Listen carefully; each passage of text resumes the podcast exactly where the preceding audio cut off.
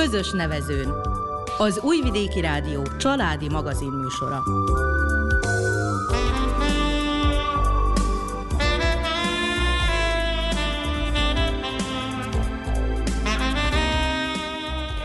Köszöntjük hallgatóinkat a mikrofonnál Nánás Janikó és Miklós Csongor. A zenét Verica Polyákovics válogatja, a műszaki munkatársunk Olya Dzsipánov. Egy-egy gúnyos megjegyzést nehéz kitörölni az emlékezetünkből, még akkor is, ha nincs valóság alapja. Ha viszont úgy érezzük, hogy van, akkor egész életre szóló mély nyomot hagyhat a lelkünkben. A csúfolódás nem új keletű viselkedés, mindig is létezett, sőt bizonyos értelemben közösségformáló szerepe is volt. A mai időkben azonban már az erőszak egy formájának számít, legalábbis az iskolában. Mi készteti az embert arra, hogy kicsúfoljon másokat? És hogyan védekezhet ellene az áldozat? Ezekre a kérdésekre keressük a választ a közös nevezőn mai adásában. Bevezetőként néhány felnőtt véleményét hallják a témáról.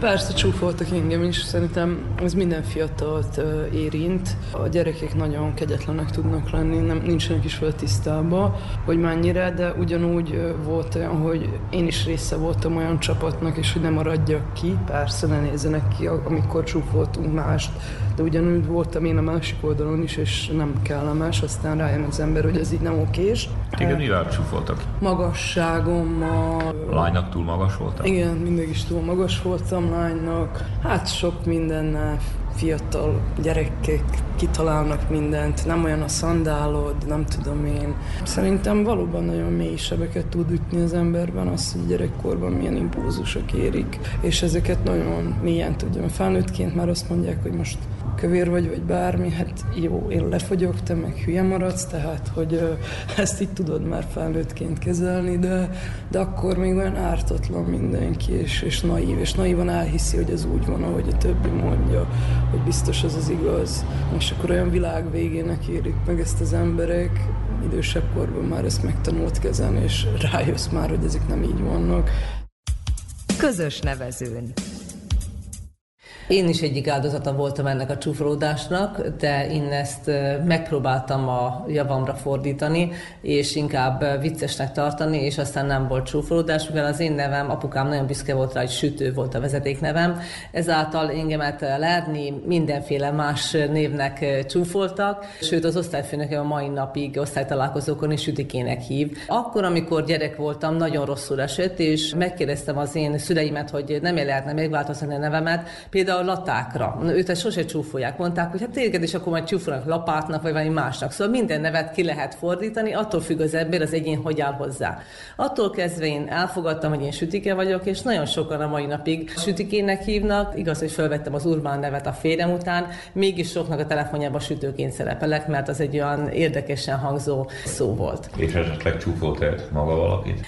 Mivel engemet ez nagyon bántott, ezért én nagyon elkerültem, hogy bárkit is csúfoljak, hogyha véletlenül is valaki úgy gondolta, hogy csúfoltam, akkor most kérek tőle elnézést, mert mindig is harcoltam ellene, mivel nagyon kiskorban ezt nagyon rosszul tapasztaltam meg.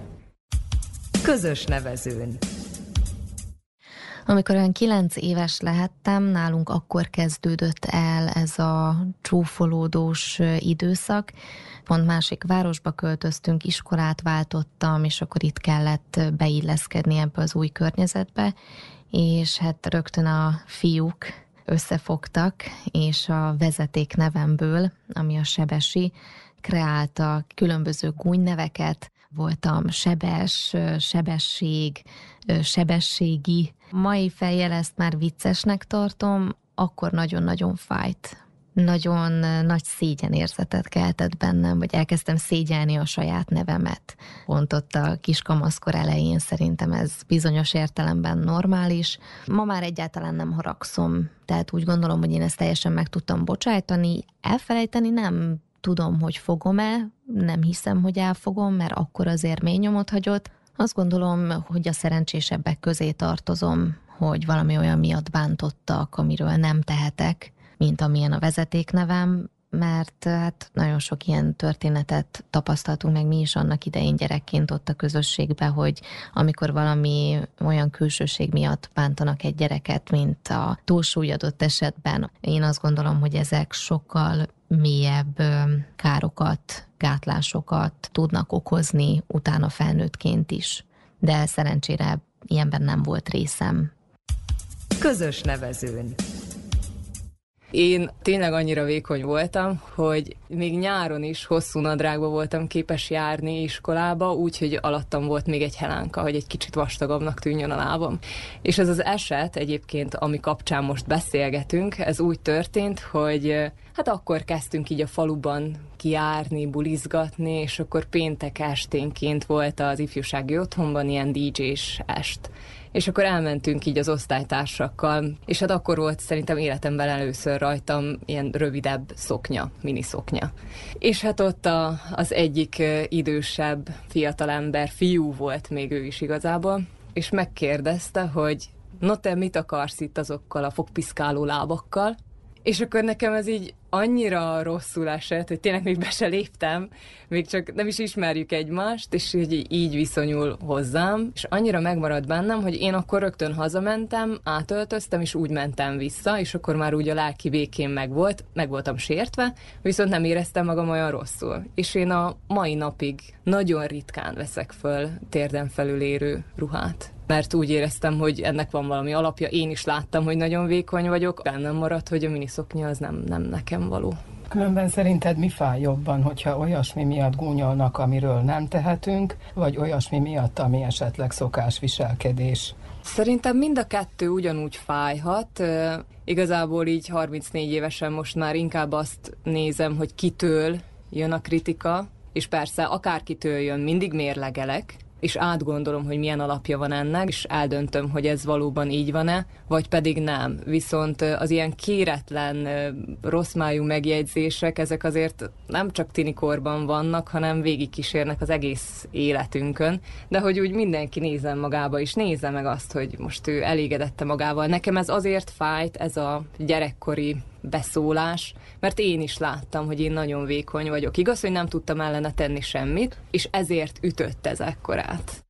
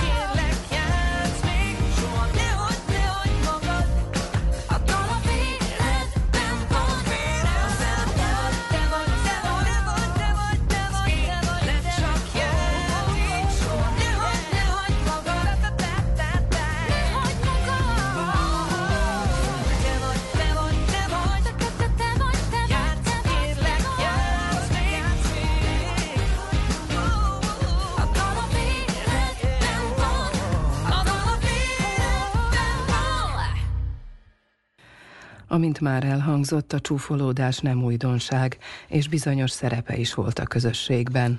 Az érintettekben azonban mély nyomot hagyhat. A közös nevezőn folytatásában Heinrich Olga pszichológussal beszélgetünk a témáról. Hát igazából ez egy ősi fogalom, jelenség, az áldozati bárányt szimbolizálja.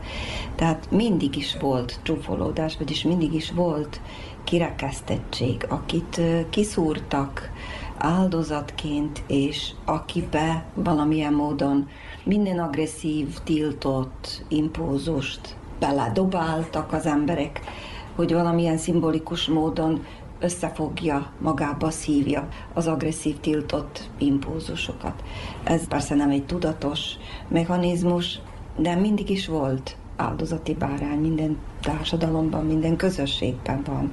Tehát saját magunkból kidobjuk azt a negatív? Igen, a, a tiltott, elsősorban azokat a tiltott negatív impulzusokat. Ha jól megfigyeljük, mindenkinek volt az életében olyan helyzet, amikor áldozat volt akaratlanul, teljesen függetlenül attól, hogy ő a valóságban mit tett, vagy milyen, egy helyzetben áldozattá vált. Ezek az esetek megtörténnek az emberrel, de nem maradnak feltétlenül az áldozati szerepben az emberek.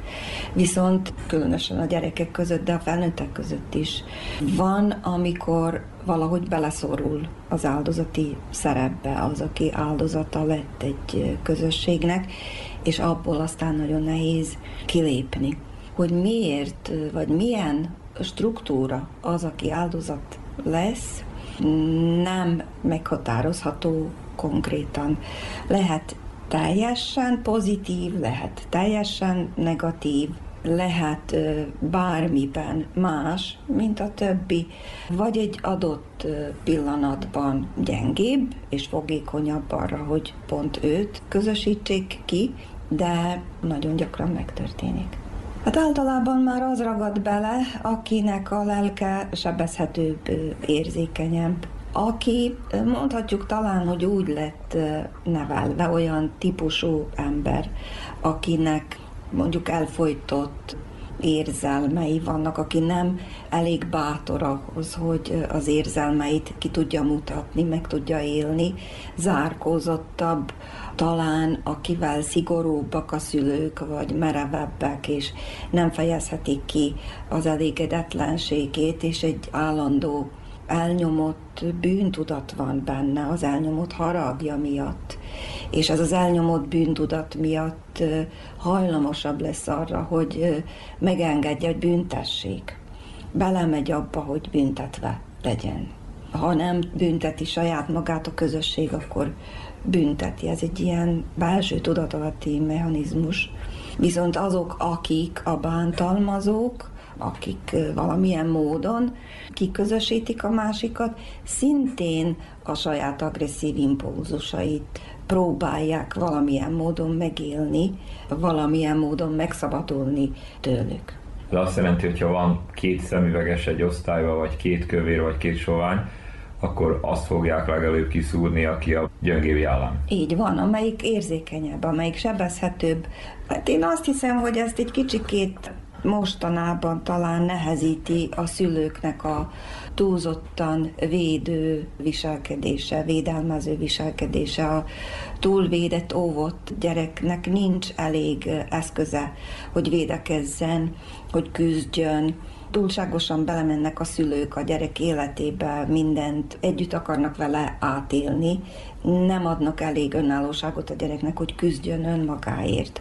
Tehát, hogyha a gyerek hazajön és azt mondja, hogy őt bántották, akkor a szülő persze próbál segíteni, és azt mondja, hogy üs vissza, vagy mond ezt, vagy mond azt, vagy ne vedd észre, vagy ki tudja, minden szülő más módon próbálja ezt megoldani, de olyan tanácsokat ad a gyereknek, amit ő gondol, hogy beválik.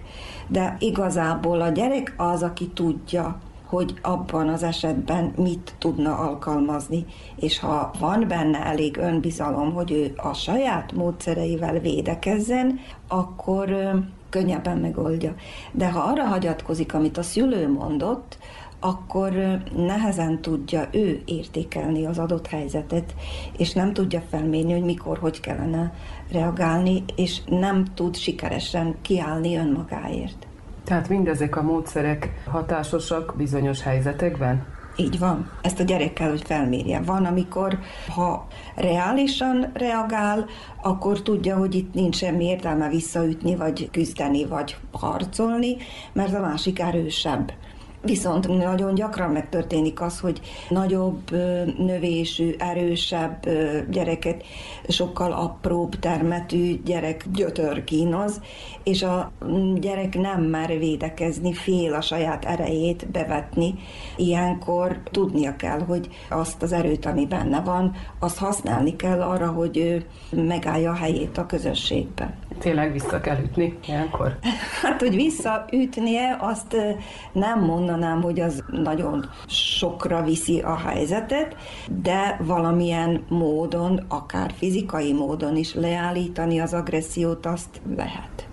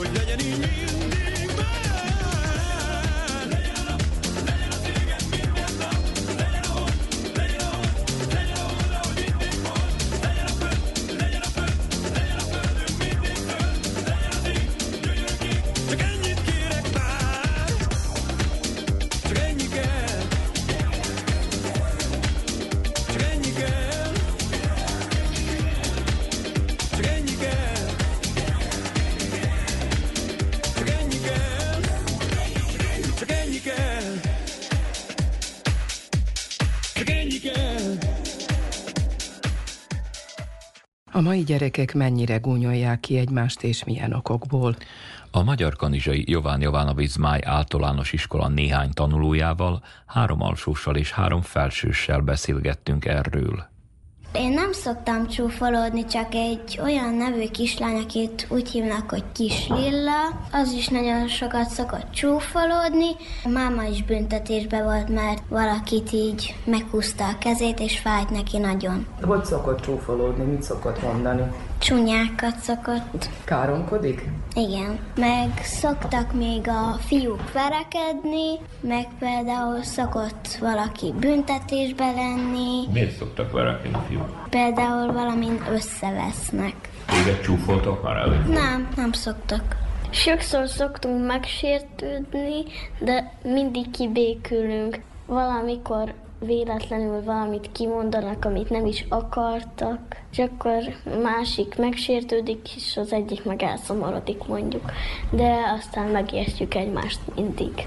Elsőben volt olyan, hogy két legjobb barátnő mindig csúfolták valakit, az egyik osztálytársamat, azért, mert a picit termetesebb, és sokat csúfolták elsőben.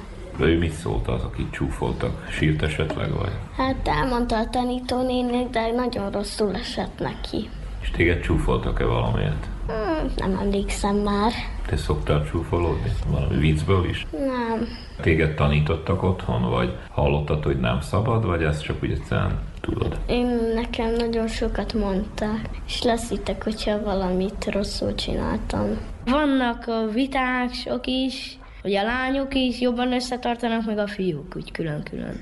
Például azért, hogy a táblát mondjuk nem úgy törlik le olyan szépen egyenesen, akkor például azért is csúfoljuk egymást. Valakik nagyon a szívükre veszik, de valakik meg nem is figyelnek, hogy mit mond a másik. Azért, hogy valaki hogy néz ki, hogy nem tudom én, klepa a füle, vagy vörös a haja, ilyesmiért. Nem, azért még nem volt. Csak amit csináltok, ugye? Igen. És te csúfolsz valakit? Vagy? Hát nagyon néha szoktam. És téged csúfolnak-e? Hát nem nagyon szoktak.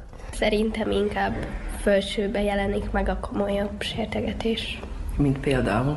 Nem olyan magas szintű sértegetés, nincs fenyegetés sem, csak itt most már ugye nem sértődünk meg nagyon rajtuk, de most már vannak olyanok, hogy csak úgy a külső miatt, vagy hogy egy kicsit a tudásilag visszamaradtabb, és akkor kicsúfoljuk ezért egymást.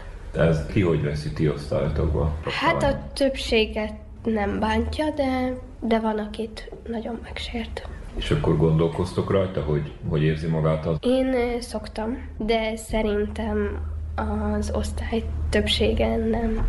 Osztályfőnöki órán szoktunk néha beszélni róla, de nem hiszem, hogy annyira berögzül nekünk. És otthon mit mondanak neked ezekről a témákról? Szoktatok ilyesmiről beszélgetni? Hát nem igazán napi szinten bántanak igazából. És ez nem is az, hogy ilyen csúfolás meg minden, hanem csak így az orruk alatt, hogy így mondják, hogy hú, beteg voltál, nem hiányoztál senkinek. Meg azért is, hogy, hogy ötöseim vannak, akkor mondják, hogy stréber, neki úgyis ötös lesz.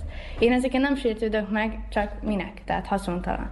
Meg ez a, ez a rászállás, hogy akkor őrá rászállunk, és akkor, hogy mondjuk őt akarjuk a sportjátékokba először kiütni, vagy akkor őt akarjuk erősebben kiütni, vagy akkor ez a kiközösítés most már a, az aktuális igazából, hogy akkor ilyen kis csoportokat alakítunk, és akkor azt a láncszemeket, azokat meg kiadjuk. És akkor az a kiközösítés.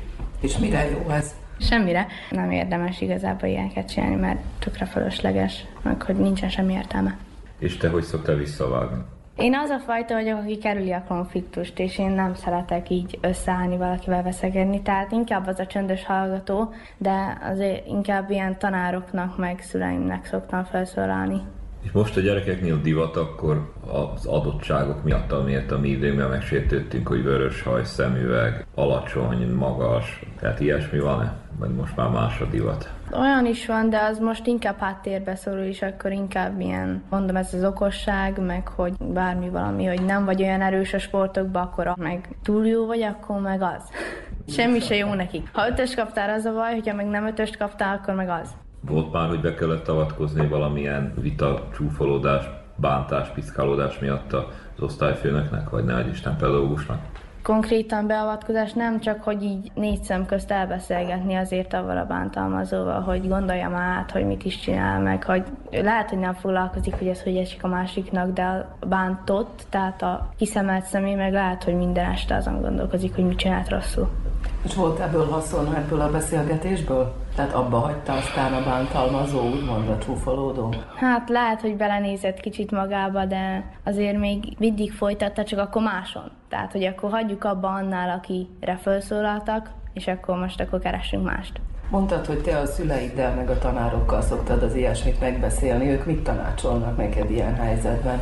Nekem azt szokták mondani, hogy ugye nem kell figyelni, nem mondasz semmit, akkor nincs mit tenniük, abba hagyják. Meg hogy nem is azért bántanak, mert hogy miattam, hanem mert olyat látnak bennem, mondjuk, amik nekik nincsen. Tehát mondjuk egy erős családi háttér, vagy pont mondom, ez az ötösök, meg az ilyenek, a szorgalmasság, az ilyenek. Tehát irítség igaz. Igen. Szerencsére nincs mi osztályunkban példa így nyolcadikba piszkálódásokra, mint osztályának ezt büszkén ki is jelentetem, de nyilván, hogyha valaki ezt meg is teszi, az adott illető ezt viccnek szánja. Mi már úgy is vesszük figyelembe, hogy ez egy poém, vagy valami ilyen kis viccelődés. Te, mint osztályelnök esetleg szólsz valakinek, ha látod, hogy valakire rászálltak? Hát attól függ, hogy milyen súlyos a helyzet. Hogyha nagyon komoly, és már látszik, hogy nem viccelődésnek szánja, akkor nyilván én is váltok az illetővel pár szót, hogy hagyja abba is, ne csináljon ilyet ezeket a dolgokat otthonról hozzátok, hogy mondjuk betartani ezeket az egymás iránti szabályokat, vagy a kanizsai iskola ilyen szigorú, hogy tudjátok a dolgokat, hogy mit kell, mit szabad, mit nem? Szerintem ez a neveléstől függ, hogy otthon milyen nevelést kap az illető vagy a gyerekek.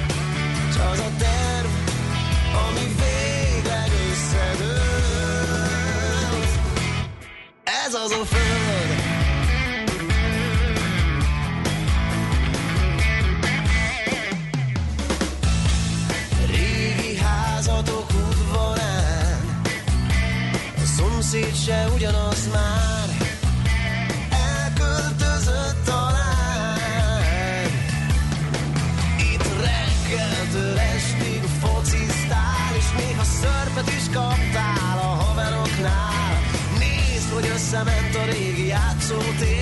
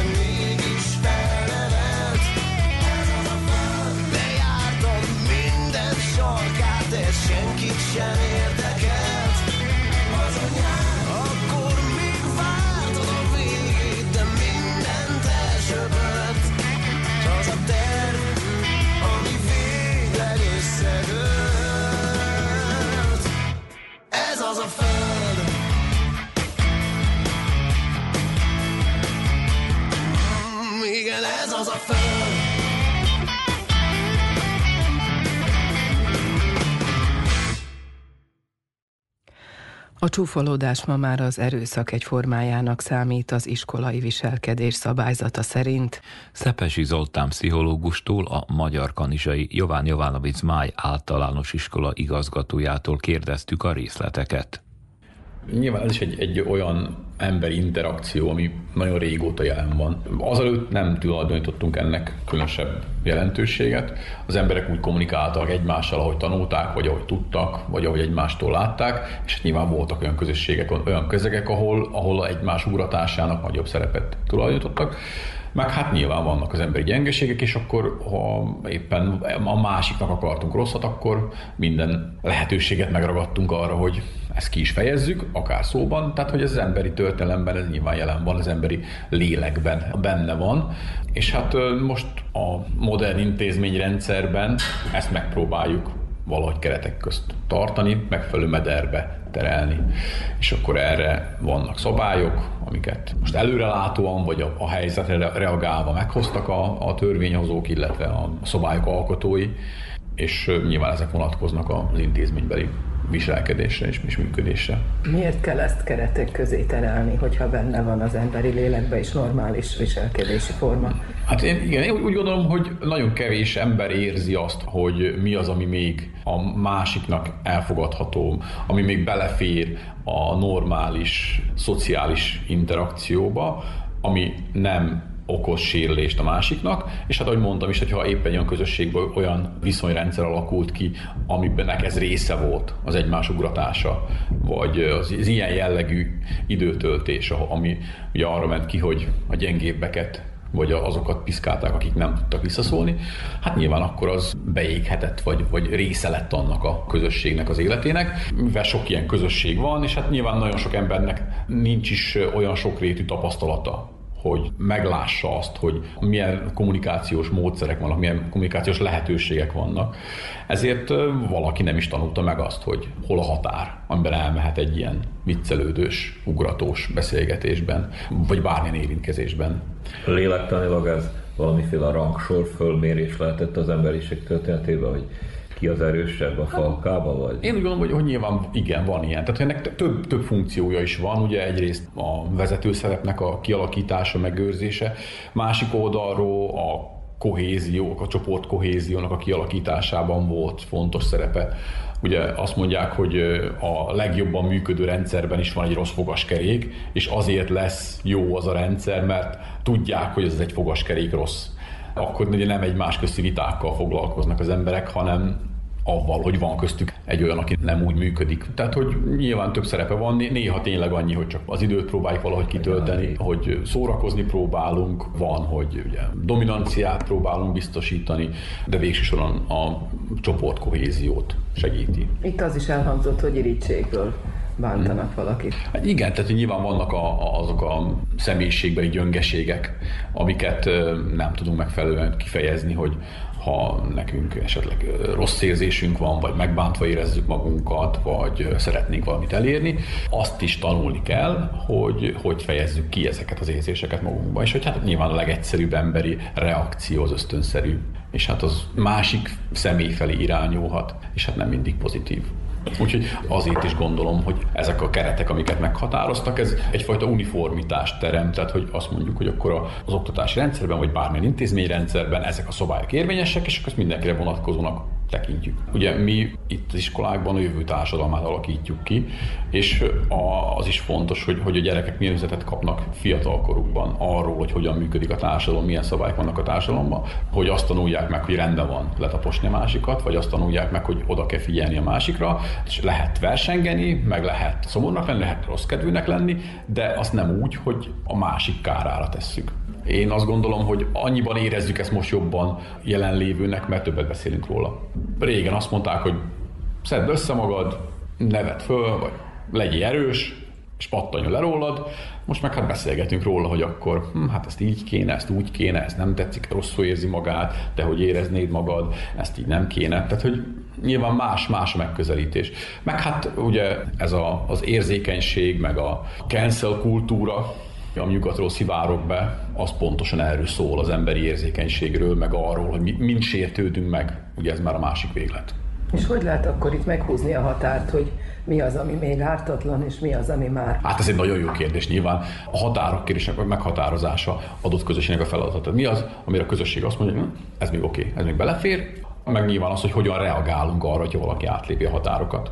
Most ebben az intézményrendszerben úgy van, hogy előláttak konkrét lépéseket arra, hogyha alacsony szintű erőszak történik, vagy a, ilyen negatív interakció mondjuk így, arra is előláttak lépéseket. Tehát akkor beszélnék arról, hogy, hogy működik a védelmi rendszer iskolában. Minden egyes eseményt kategorizálhatunk első, második vagy harmad szintű erőszakként.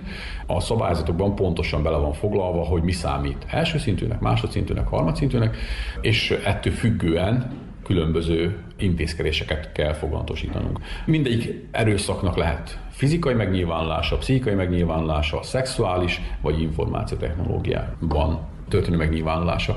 És akkor részletezzük, hogy, hogy az első szinten a fizikai erőszak például a lögdösödés, csipkodás, karmolás, hajtépés, gáncsolás, a ruházatnak az összepiszkolása, a pszichikai erőszak első szinten például a lekicsinylő beszéd, pletyka terjesztés, a sértegetés, ezen kívül nyilván van a többi területe is az fok erőszaknak, a szexuális erőszak, a szociális erőszak, meg az információtechnológiás erőszak is, ott is mi definiálva, hogy milyen tett minősíthető ennek.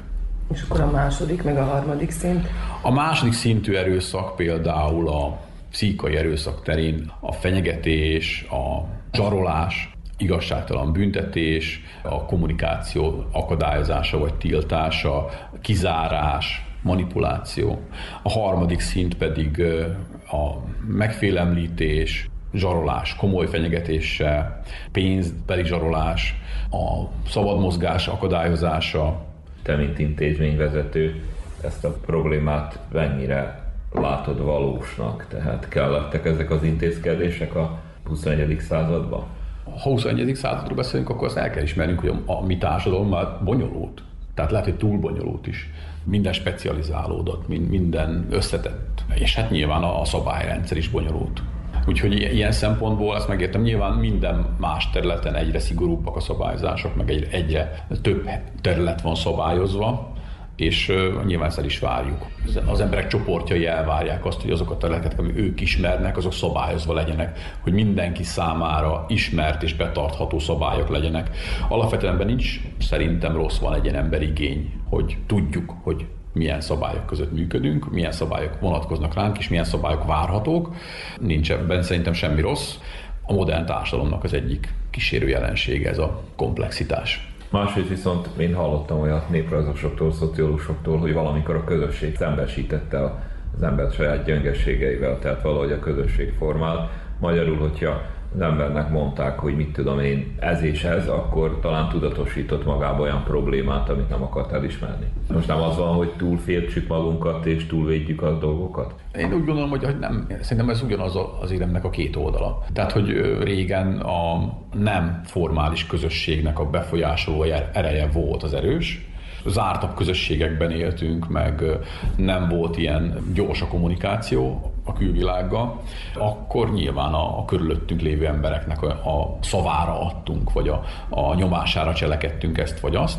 Most annyiba változott a helyzet, hogy nyilván kinyílt a világ, az apró közösségeknek is, gyorsabban kommunikálnak egymással, máshogy kommunikálnak egymással, és most központilag, tehát magasabb szinten meghatározott szabályok szerint működünk, ebben szemben régebben alacsonyabb szinten, helyi szinten, család szinten meghatározott szabályok szerint működtünk, azok nem voltak írásba foglalva, ezek írásba vannak foglalva, az új szabályok. De nagyjából ugyanazt jelentik. Szociológiai, pszichológiai szempontból ugyanazt jelentik, igen. Az máiskolában beszélgettünk itt egy csomó gyerekkel, akik nagyon jól neveltek és nagyon rendesek. Minden szabályzás ide vagy oda úgy tűnik, hogy az ő nyelvükön ti ezeket a viselkedési értékeket szépen tudjátok továbbítani. Bízom benne, hogy így van, köszönöm. Én úgy gondolom, hogy, hogy szerencsés helyzetben vagyunk, hogy a közösség, aminek a részei vagyunk mi is, az ilyen módon áll hozzá. Tehát, hogy bizonyos szempontból a hagyományosnak vett értékek azok még jelen vannak a, a gyerekek nevelésében. És nyilván ez, ez, ez könnyűvé teszi mi munkánkat, vagy könnyebbé teszi mi munkánkat is, meg hát örülök annak, hogy akkor valamilyen szinten mégis a összhangot találunk a közösséggel, hogy mik azok a közös értékek, amiket bele kell nevelni a gyerekekbe, bele kell nevelni a jövő társadalmába.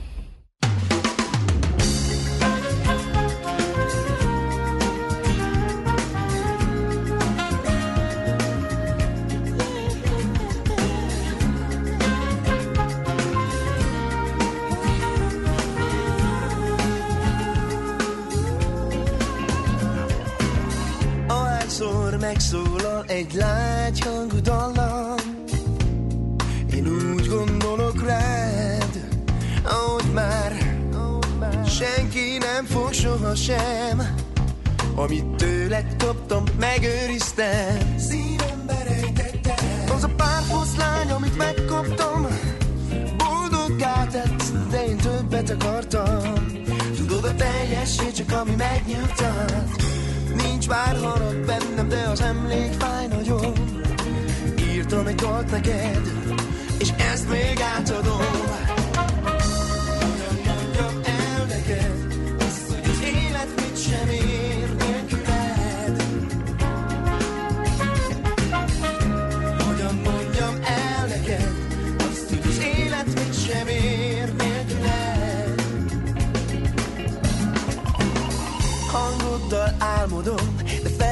felébreszt egy szó Hogy miért nem voltam jó neked?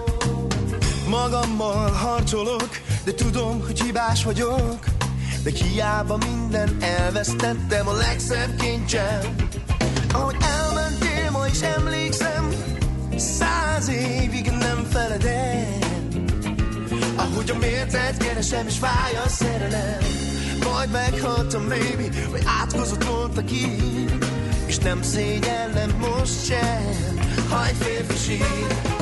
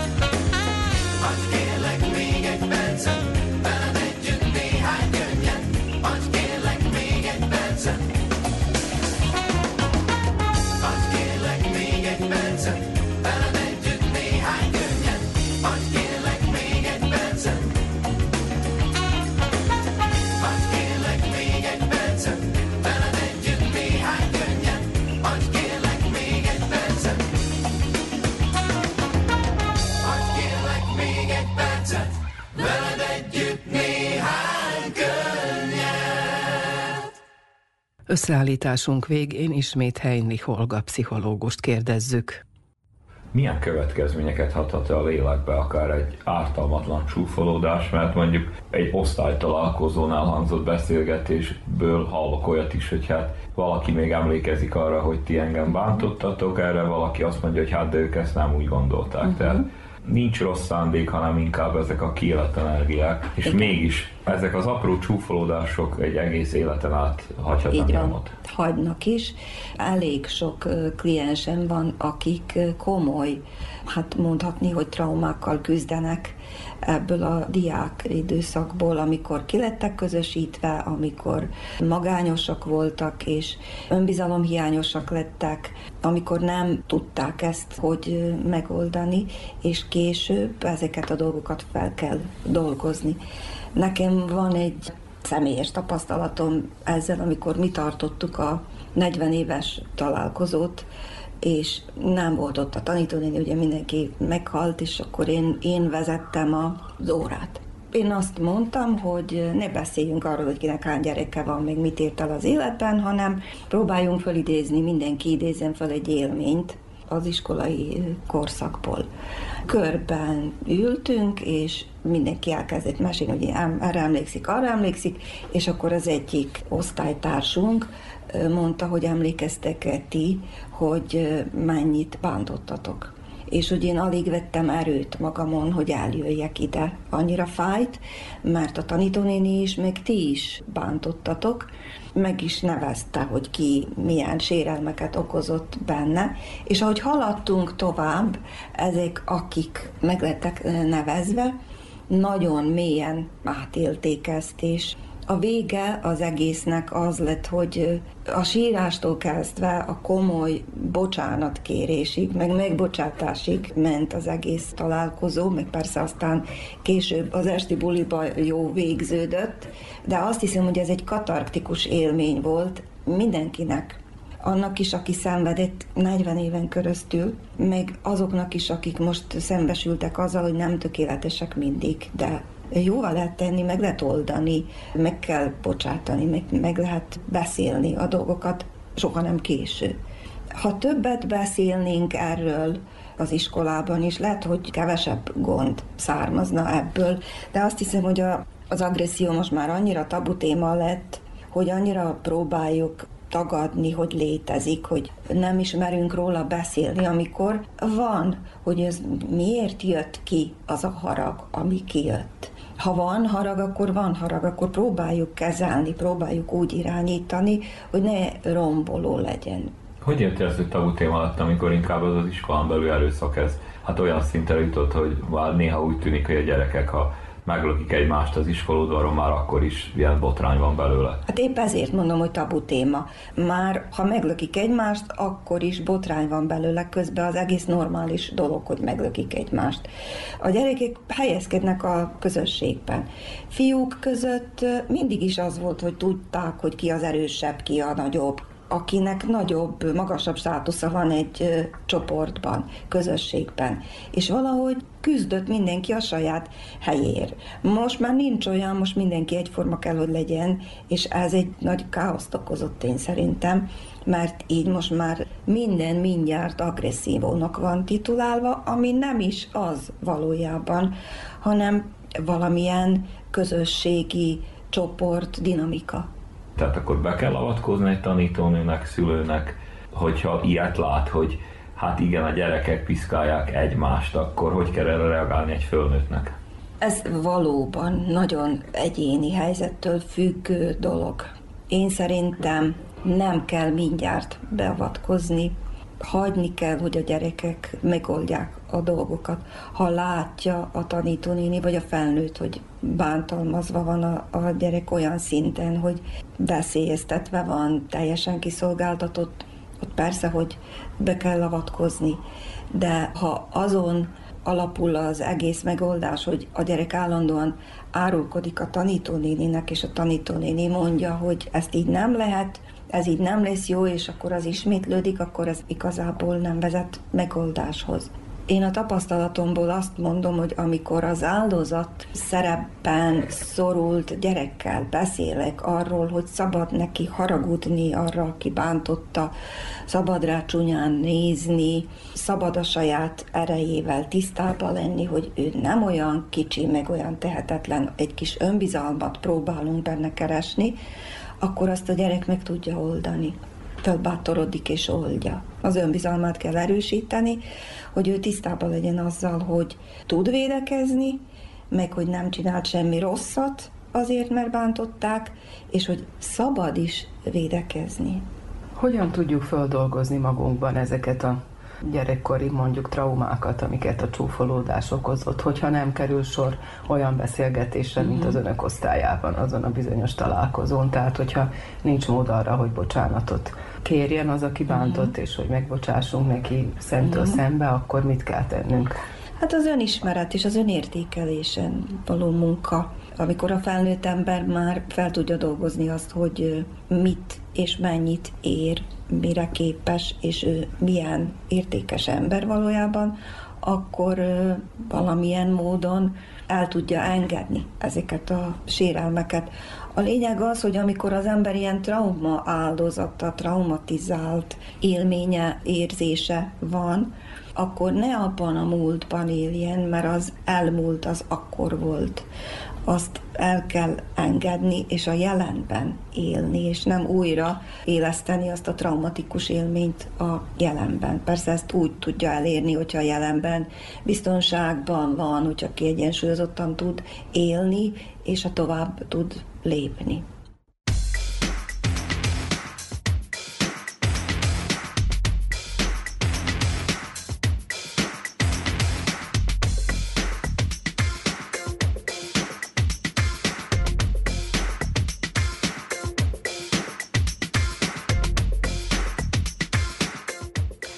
Önök a közös nevezőnt hallották, mai témánk a csúfolódás volt.